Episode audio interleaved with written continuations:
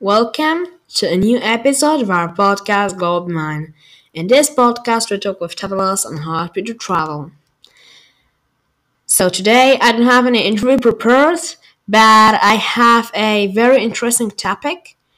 So before we jump into today's episode, I just want to ask you if you can follow me on Instagram, where I am as GlobeMind Podcast. Every week, I ask there my fans about what topic or which guest they want. So if you are not following me, please do so, and you can have your own episode or even talk in this podcast. So with that being said, let's jump directly into today's episode. So today we're going to talk about a very interesting topic, which is money. Many people say that traveling is expensive. So I will try to cancel this thing that people think, alright? Of course, when you go to destinations like Dubai and you sleep in 6-star hotels, then yes, traveling will be expensive for you. But my opinion is that luxury is not worth it. I love traveling because of people, many cultures and food. If you want to travel frequently to expensive destinations and travel with luxury full time, then you have to make minimum 400k per month. But I don't do so, because one more time, for me, luxury is not worth it. So today I want to talk about how to save money for your travels, for your journeys, when you are still at home. Next Friday I will talk about how to make money on the road, which is a very big topic, so I will have to do it like for 5 episodes.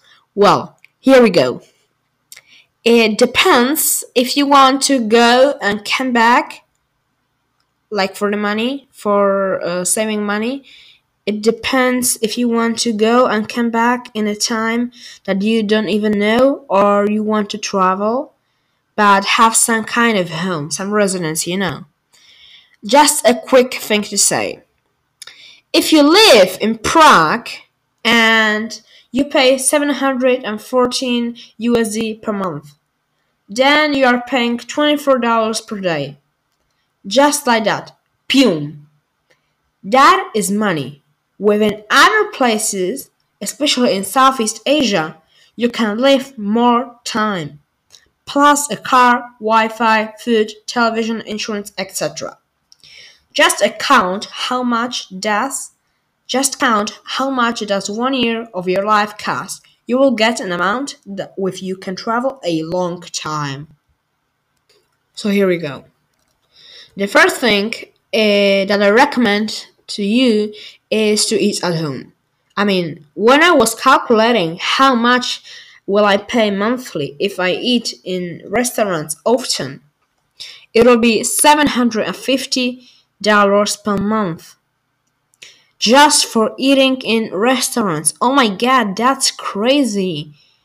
So better eat at home, because at all it feels very interesting that if you eat very often in restaurants, then you pay to the restaurants more than your rent. That is incredible. Oh, and the food will be better and more healthy, and of course the cheapest in town. It's cheap,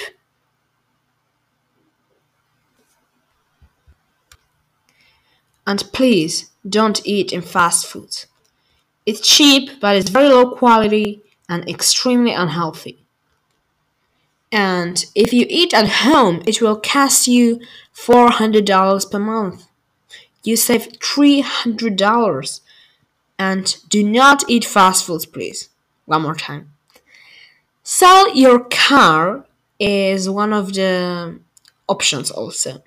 Of course, you might be thinking that you can travel by car, but if you are not planning to do so, better sell it and you will have enough money for minimum a ticket. Now, look, a car does cost X dollars for buying, X dollars for the gasoline, X dollars for the technician. So in the end, it's very expensive, and if you desperately need a car, then you can use car sharing. but public transportation is cheap and I think better. Another thing that costs you a lot is coffee in cafes. Yeah, so here I can recommend you to do the coffee at home. You will save a lot of money. It will cost you $15 per month. If you buy it outside, it will cost you $725 a month. Oh my god. More than the rent. Another thing is not to buy a lot of alcohol. So please buy a lot of it, and it will save a lot of money for your journeys. And the last thing is to stop smoking.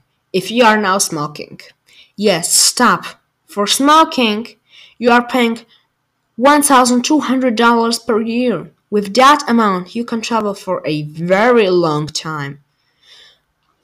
Okay, so for me, it is everything. Next week, I will show you how to make money on the road. Okay, so I hope you've enjoyed this episode. If you've enjoyed it, please click on follow and share our podcast. If you have any questions, please write them directly to globemind@gmail.com. And thank you for listening, and see you soon next Friday.